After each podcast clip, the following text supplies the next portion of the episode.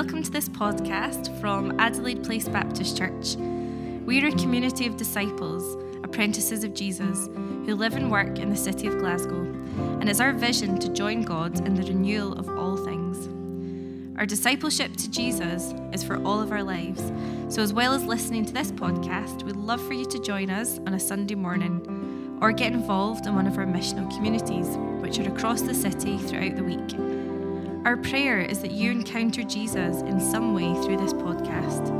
More information can be found at apbc.net.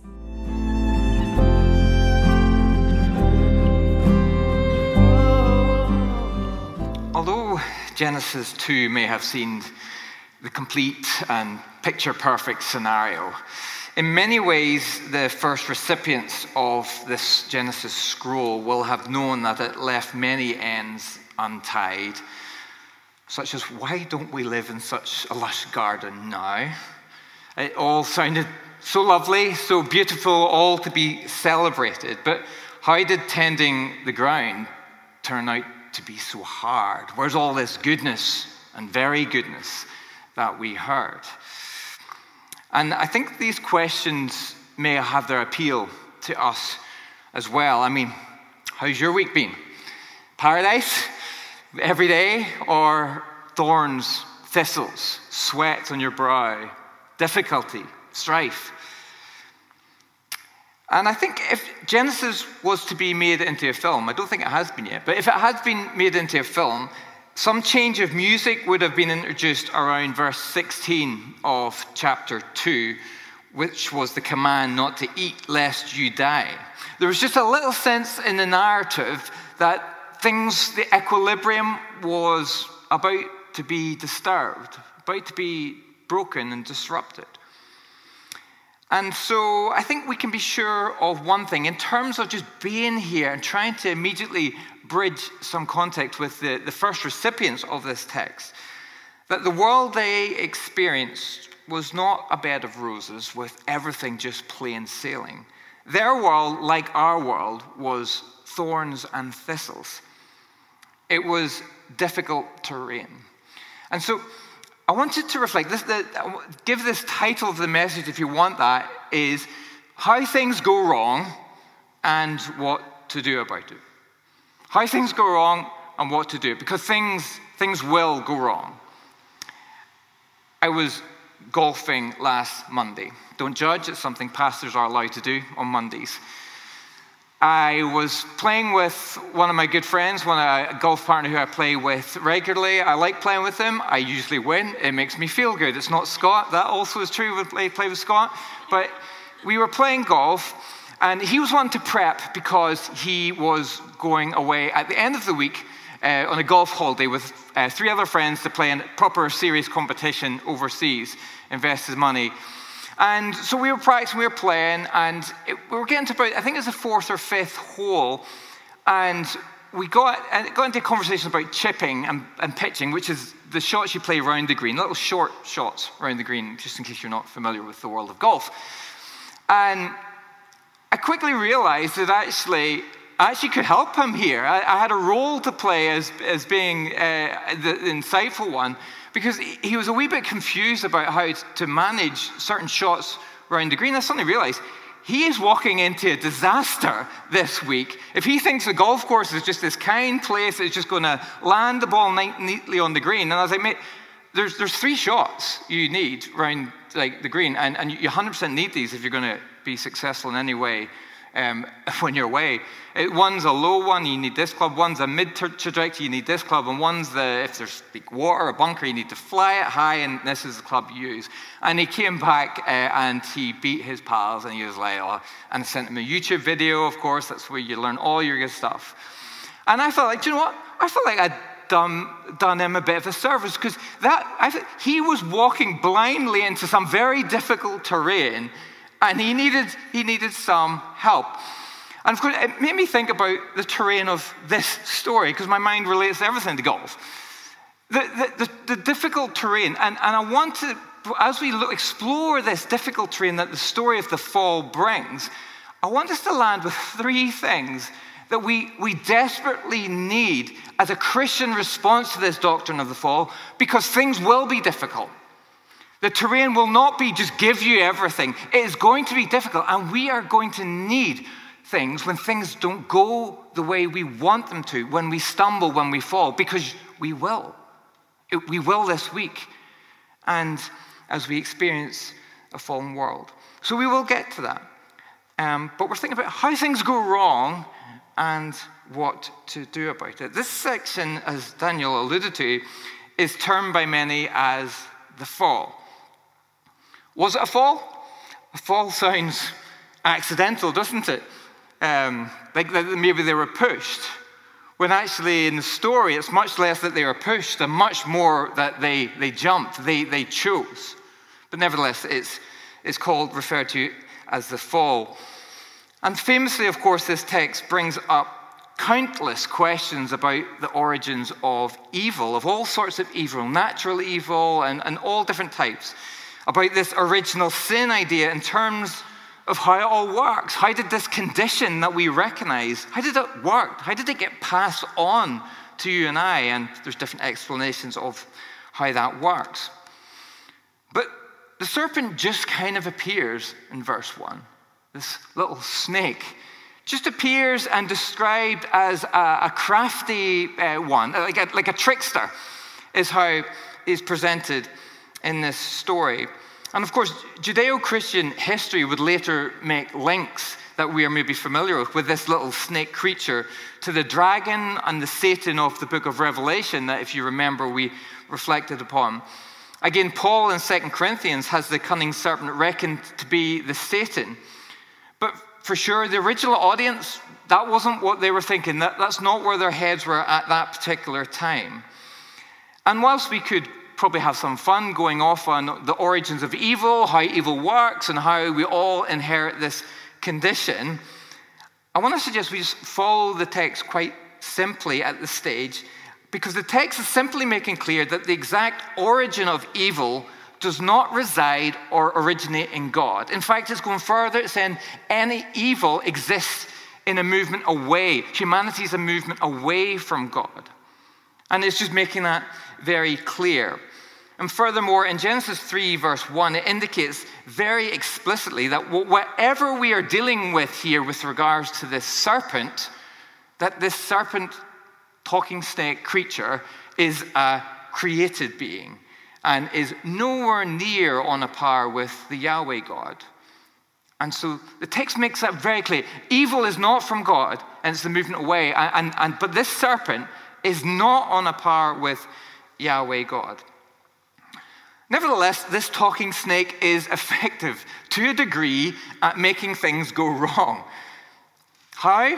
What's the serpent's methodology? Well, it's probably well known to many of us. Craftily, the serpent's first move in this scene, first of all, with the woman, is to generate doubt and distortion in God's command. That's move one, to generate doubt and distortion in God's command. It says, Did God actually say, You shall not eat of any tree in the garden? And there's already a, a, distorting in the command of Yahweh God, who is more than precise in his command and only required the specific tree of good and evil to be avoided. And yet there's a question that creates doubt and, and distorts the original command. And then the woman tries to clarify, but introduces her own curious distortion to Yahweh's command. The woman responds to the snake, We may eat of the fruit of the trees in the garden, but God said, You shall not eat of the fruit of the tree in the midst of the garden, neither shall you touch it, lest you die. Where'd that question come from? Where that, that prohibition about touching it? Was did, did that line disappear? Did, did Adam not pass it on accurately? Or, or was there a confusion in, in some point? But or, or is this like an example, as one person said, or like a Pharisaical sort of introduction early on of a, a law on top of the law, a rule on top of the rule that they, they did to try and avoid them, you know, offending the actual the law in the first place? Who knows? It's a strange one, but before we know it, we, we can't even blink and we're onto another moment of doubt manufactured by the serpent who swoops in with, You'll certainly not die. And the serpent then attributes negative motivations to Yahweh in his command. The serpent says, For God knows that if you eat it, your eyes will be opened, and you'll be like God, knowing good and evil. In other words, God's not looking out for you, for you entirely here for your good. He's suggesting God's got an ulterior motive that will not satisfy, that this command is not to be something to listen to, that there's an ulterior motive going on in God. He's challenging, uh, he's, he's encouraging the woman to doubt the motivation of Yahweh. And then the pattern of sin, you might say, creeps in right here.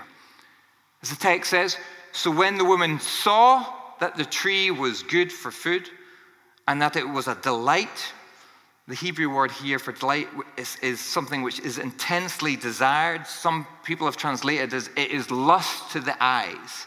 Not speaking particularly in the sexual realm, but just as something that is so enticing to the eyes. She saw and it was, looked good to the eyes, and she desired it, and she took of its fruit and ate it. She saw, she took. And of course, many have tried to pin it all on the woman. Convenient. But the question beckons where was Adam when all this was going on? Perhaps no need to overthink it for very much time at all, because straight away we're told she also gave some to her husband who was with her. And he ate it. I think it's a fair conclusion to say that he was there all along, silently colluding with the fall, or the jump, or the choice, the decision they made. And note what this original problem was all about and how things go wrong. This was not about some abstract prudish rule keeping, which is the general caricature of the Christian faith. This is the sort of Ned Flanders, if you're with me, in The Simpsons, sort of goody two shoes and uppity Christian attitude, which is normally associated with uh, Christianity, certainly in the media that I watch. This is not about abstract prudish rules. This was about trust, trusting the goodness of God that we had heard about in 1 and 2 and His Word. And in some ways, the world's greatest hedonists shouldn't check out at this. If they're serious about wanting the good life, wanting the abundant life, wanting to have a, a life in all its fullness, the picture here is not of a choking or restraining word command, or that just really wants this sort of veneer of piety that makes us sound religious.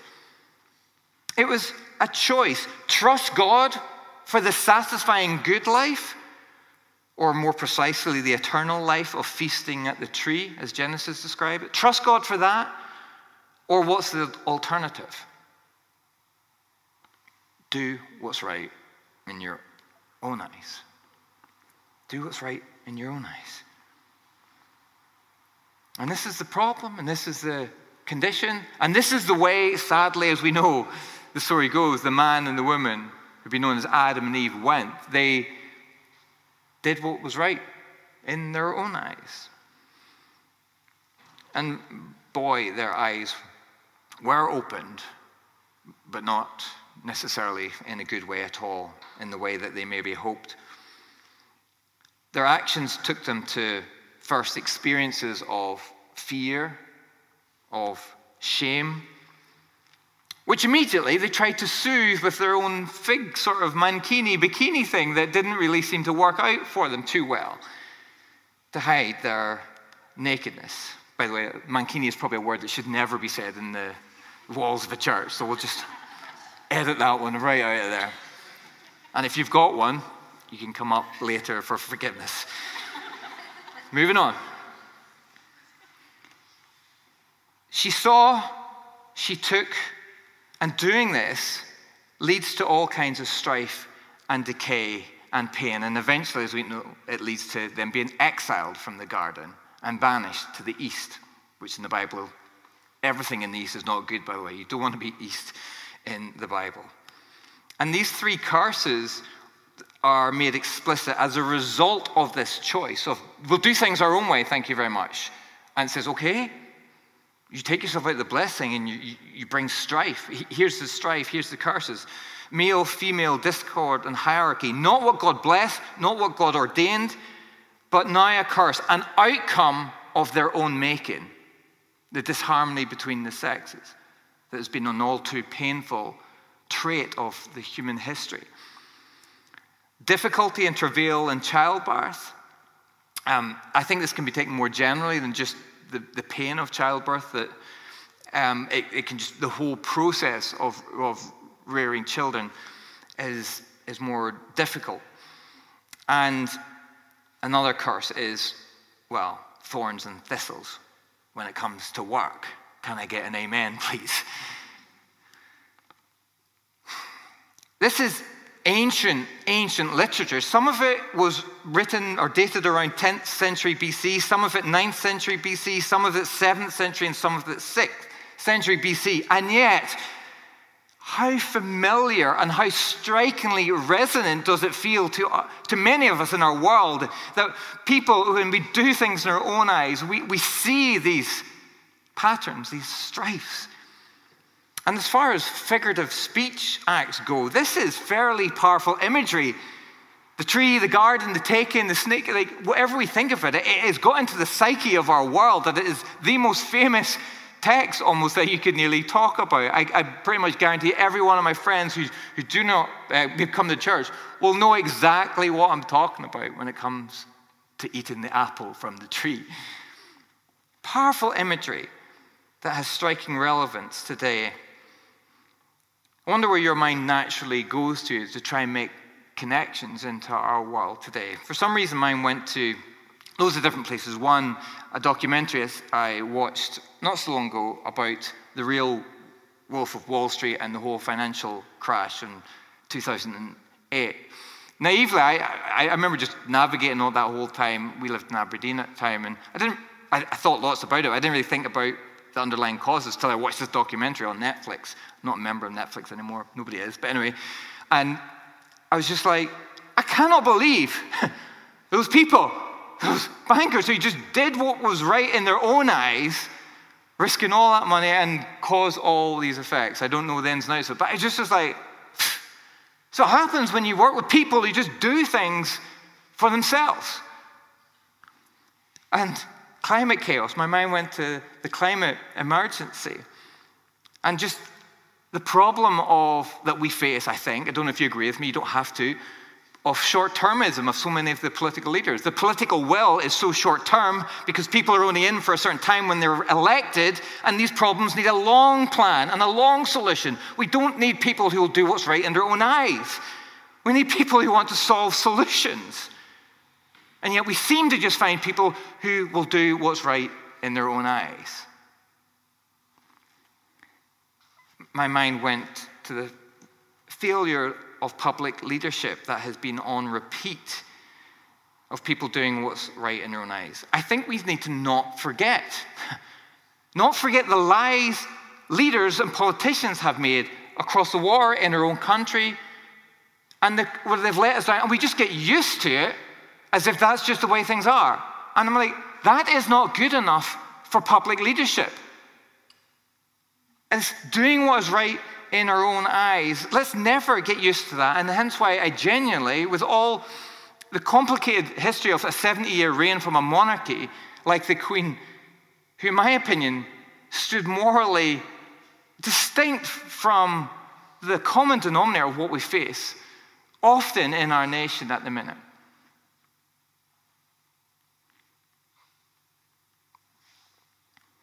And then, of course, my mind wanders to well, looking in the mirror. The narrative leaves much unclear.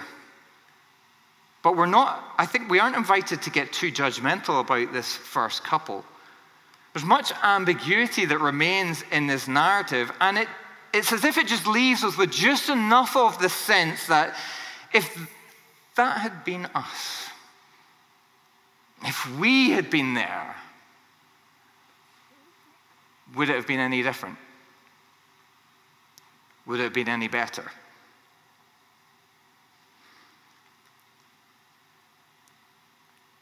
Much to think about when we look at ourselves in the mirror and see if there's a pattern there.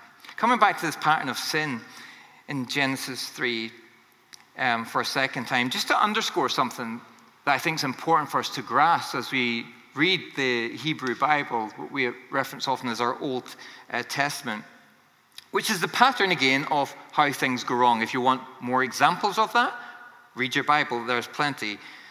Um, the, the, pattern that described in the first couple of this, she saw, she took, and it leads to strife. So basically, here's the thing prepare to have your hopes dashed time and time again as you read your Bible. People we set up as heroes are more likely people that we've actually been set up to say, they've let us down. In the story of Abraham and Sarah, the, the whole pursuit of a child, they see their Egyptian slave, they take her and do what is right in their eyes instead of trusting Yahweh for the child. They see and take. Aaron around Mount Sinai, well, as he's waiting, he sees the gold of the Israelites and takes it to make a golden calf instead of waiting in trust. And it all goes wrong. Joshua 7, the sins of Achan, he sees the gold of the Canaanites and takes it. The Israelites, they see Saul and take him as their king. And boy, doesn't that go well. And of course, David, King David, the greatest king, he was all, he sees Bathsheba and he takes her as his own against her will and against, and he obviously disposes of her, of her husband. This is the greatest king that we have in all of that the Israelites celebrated, the great King David, and yet he was no better than the first Adam. What about his son? In, in Deuteronomy 17, there was a, a, a hope that there, a rightful hope that there would be a king who would be set over them in the land. But he, and then there's these instructions that he must not have many horses or return to Egypt or gather many wives. He must have the law in his heart. You can find that in Deuteronomy around 17. So, what about King Solomon then? In 1 Kings 10 to 11, it says, Solomon gathered together chariots and horses. He gathered them from Egypt and he gathered many foreign wives. And you're like, no sooner do we get our hopes raised, maybe these people will do the right thing. No, they see, they take, they do what's in their, right in their own eyes. On loop. And it just repeats itself. One basic problem repeated over and over. People who see, take, and do what's right in their own eyes, and things go wrong, things unwind. When I came to Adelaide Place, I remember being slightly excited and perturbed all in one around. People were reading this book by a guy called Francis Spufford, uh, great name, called Unapologetic. But it, the thing that got me going was, oh, these people like this book and it's got a swear word in it. I was just getting used to the church, just trying to get a feel for these people.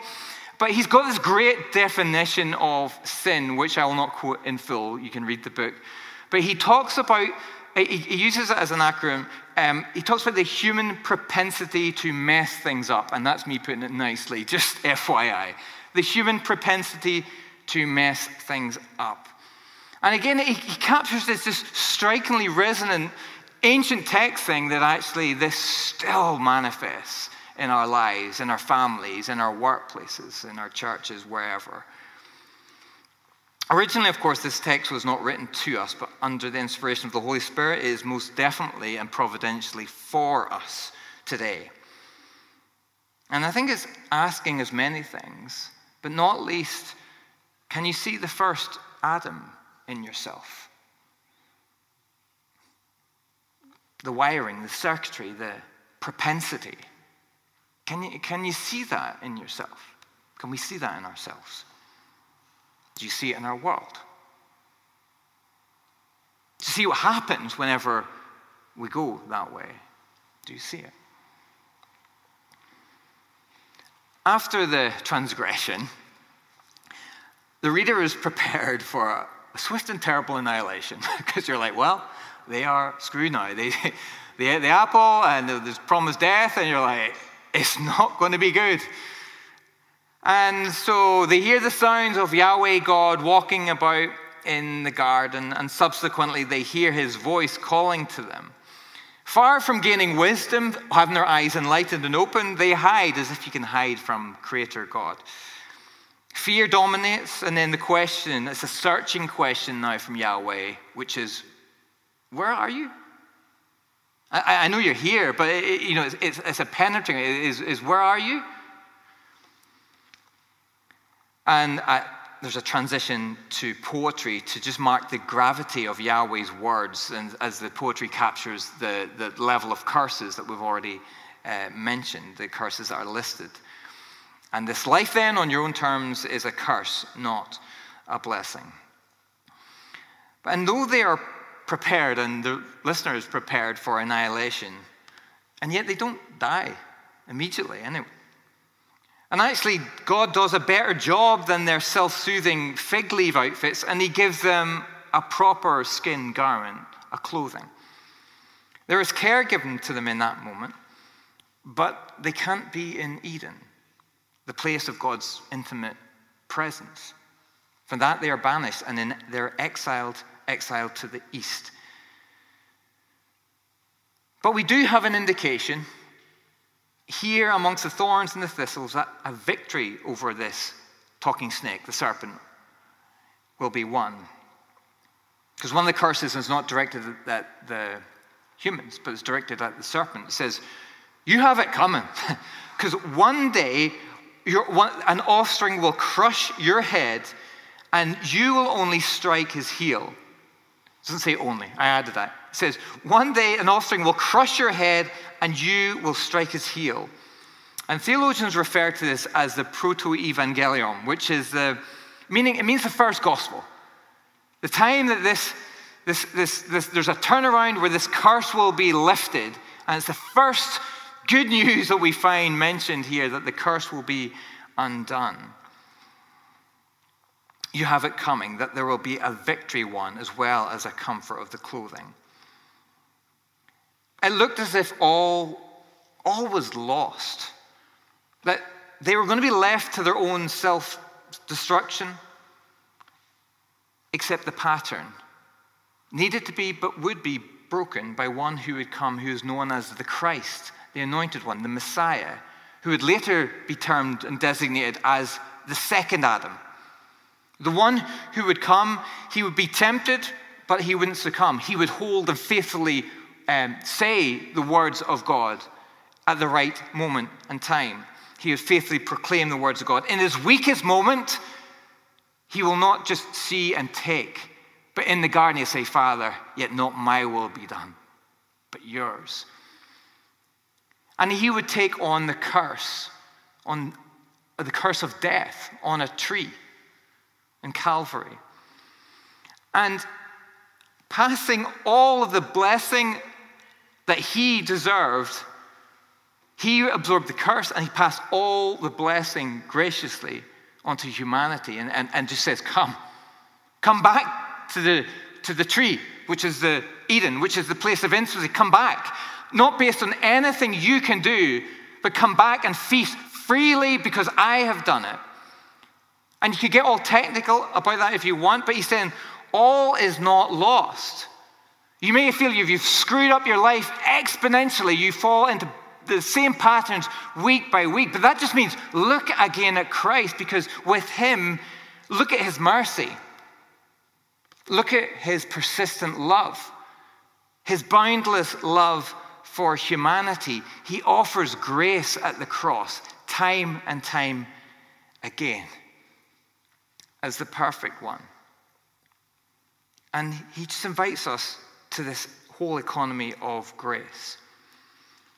And it's in this context I want to introduce our practices, not golf shots. Three practices that we need because we will fail in the week that lies ahead in this fallen world.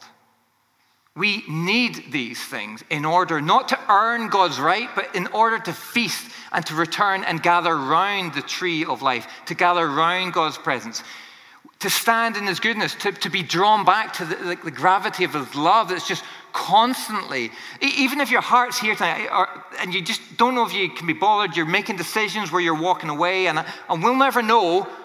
But what you need to know is God is moving towards you still in Christ. And even if you're sitting here with the nicest smile and in your heart you have no desire to do, and you need to know God is pursuing you because He is gracious and He is kind. And if you can't be bothered, He can. It's under that grace that these practices come to life and we need. And they are confession, lament, and presence.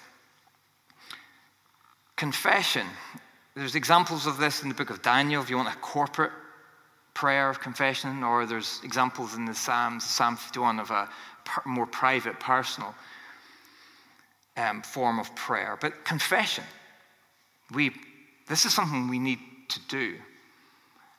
My, one of my friends, I heard a, preach a sermon on the sabbatical, I just like the way he described confession. Confession, he says, is this, is putting your worst foot forward before God in prayer. Putting your worst foot forward.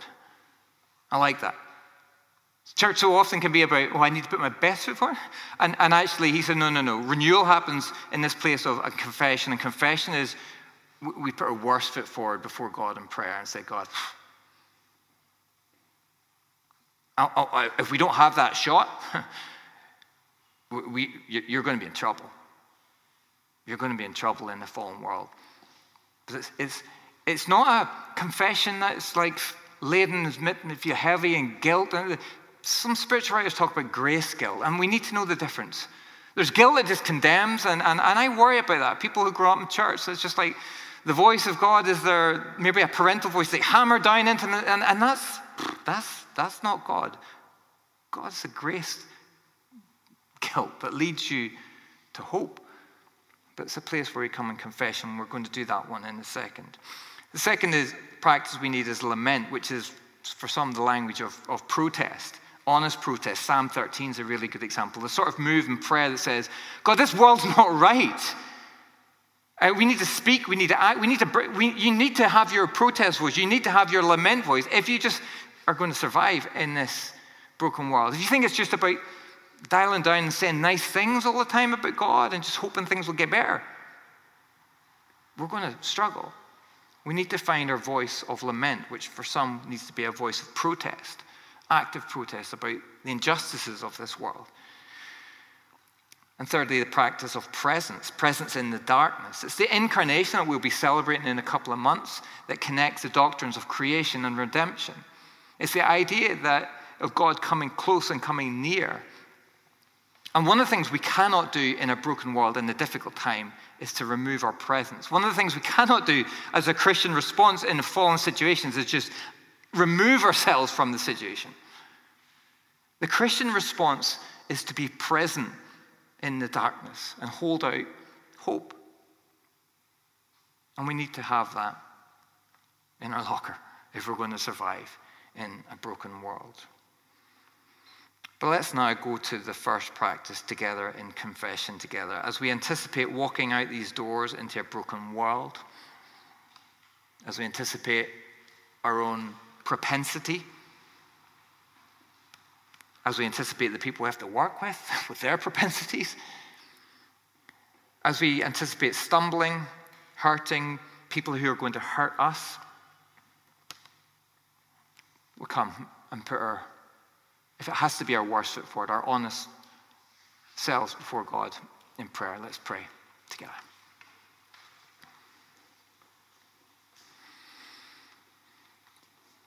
Come, Holy Spirit of God, and search our hearts with the light of Christ.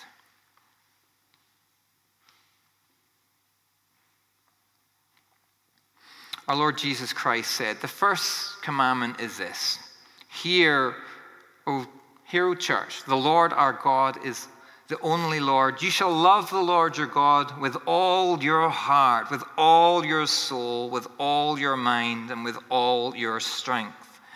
The second is love your neighbor as yourself. There's no commandment greater than these. On these two commandments hang all the law and the prophets.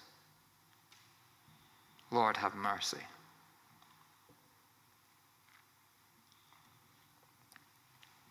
In the silence, just reflect on whatever the Spirit is leading you, but do so hearing the invitation again of Jesus to clothe us in His righteousness before we pray this prayer.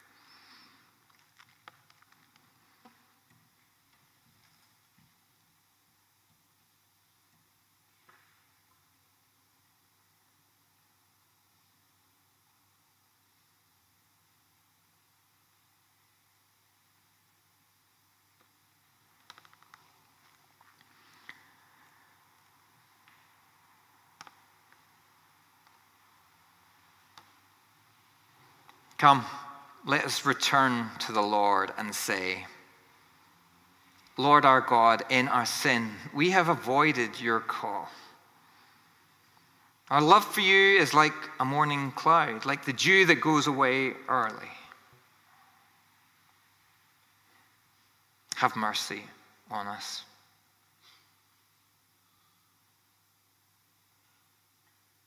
Deliver us from judgment. Bind up our wounds, and revive us. In Jesus Christ, our Lord. Spirit of God, would you grace us with your presence in the depths of our being? When all has felt lost and all feels defeated as we head back to the same old situations. You've already clothed us and you've already won. Help us to hold that paradox together as we run to you, not away from you.